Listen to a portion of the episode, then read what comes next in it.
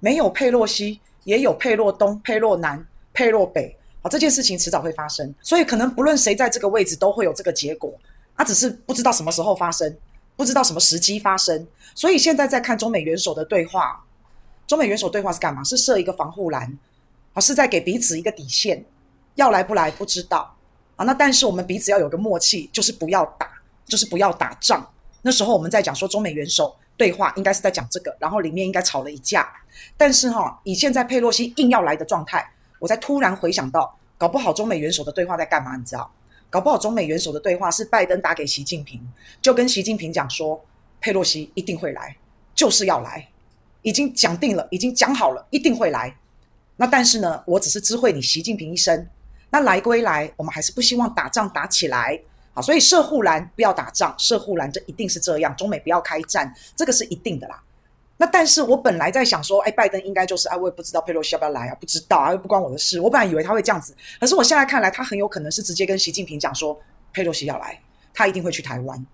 但是我们不寻求中美开战，但是我也必须先知会你一声。那你再回想到习近平的应对，还记得那十个字吗？习近平他在电话里面说了重话，那十个字叫做“民意不可违，玩火必自焚”。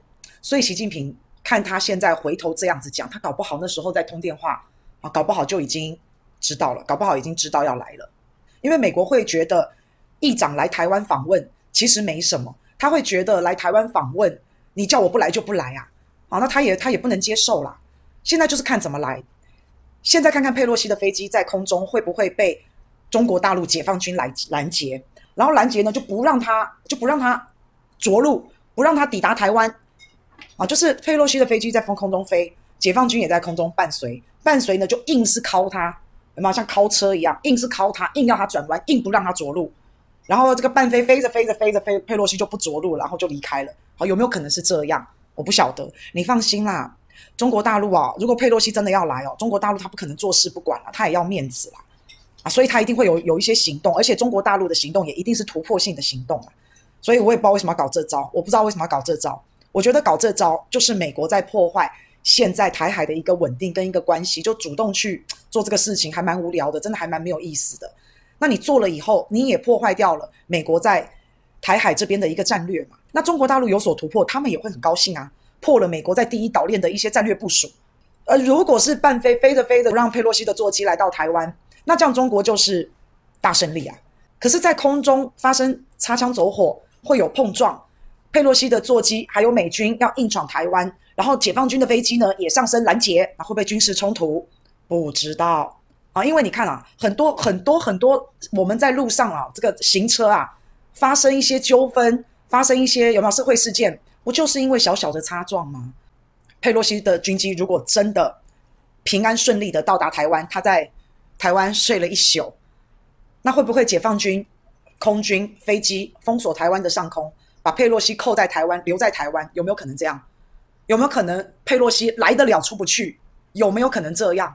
好，那或许佩洛西的座机来到台湾，飞不出去啊，请佩洛西到香港，然后把他当成人质，然后会不会再以此跟美国谈判？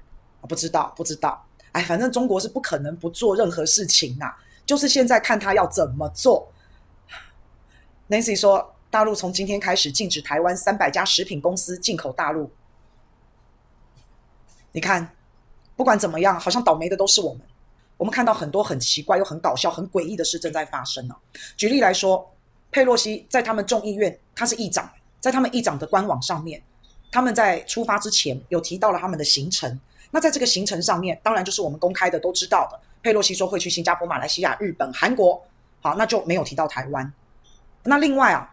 公布了之后啊，这个佩洛西呢也自己把这个贴文呢转贴在他自己的社群媒体上，内容都大同小异。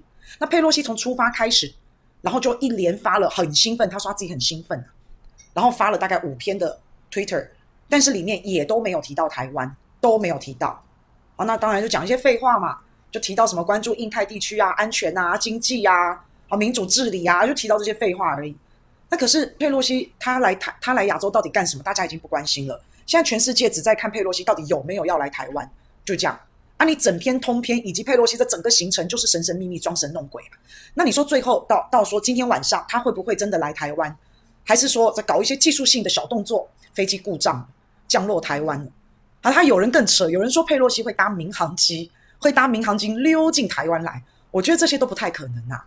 美国是世界的霸权诶，他佩洛西好歹他也是堂堂美国议会的一个议长诶，他如果这样子开后门、开小门，用溜的、用偷偷摸摸的，其实我跟大家讲，晚上来都已经很鬼祟了啦，晚上来都已经很丢脸了啦。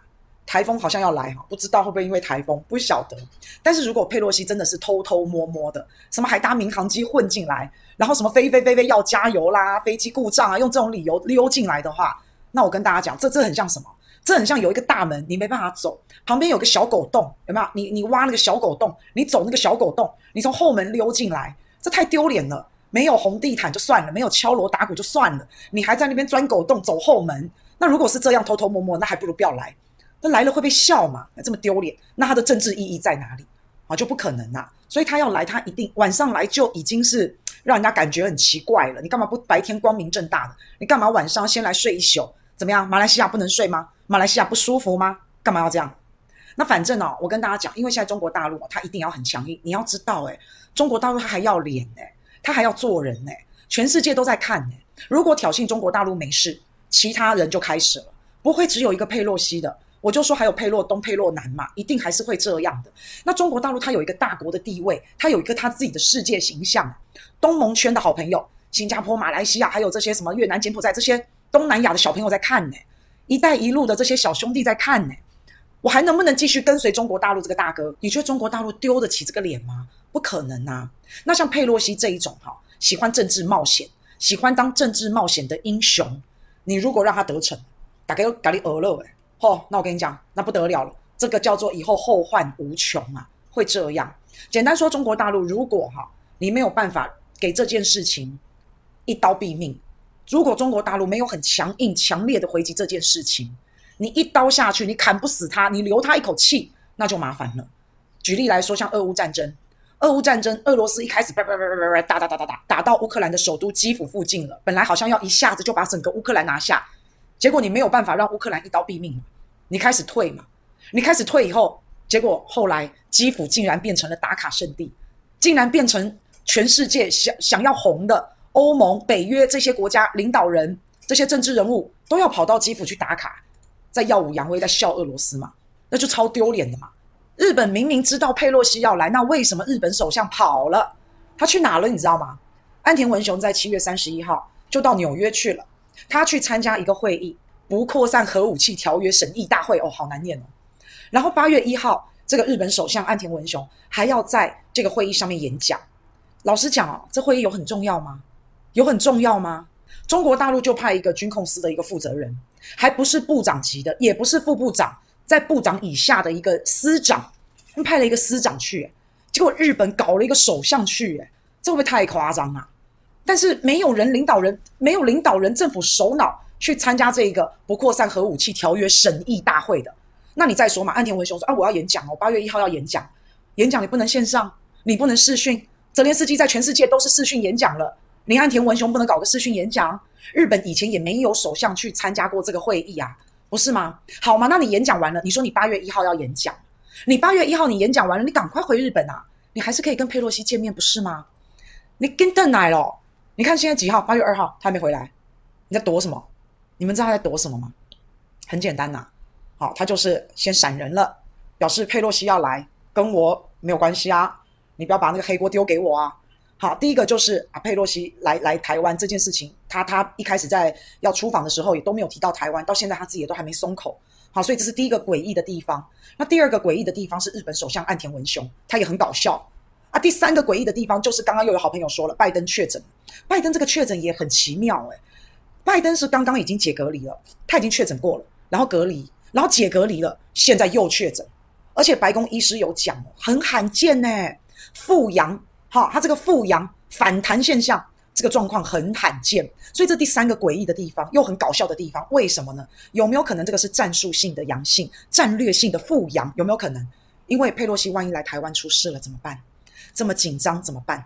你知道我要是是拜登啊，我一定现在就说我确诊，我一定现在就说我确诊，我管他，我之前确诊过才隔离，我就是要说我复阳，嘿，马来西亚会第二次感染，我知道，但是这个真的很罕见嘛。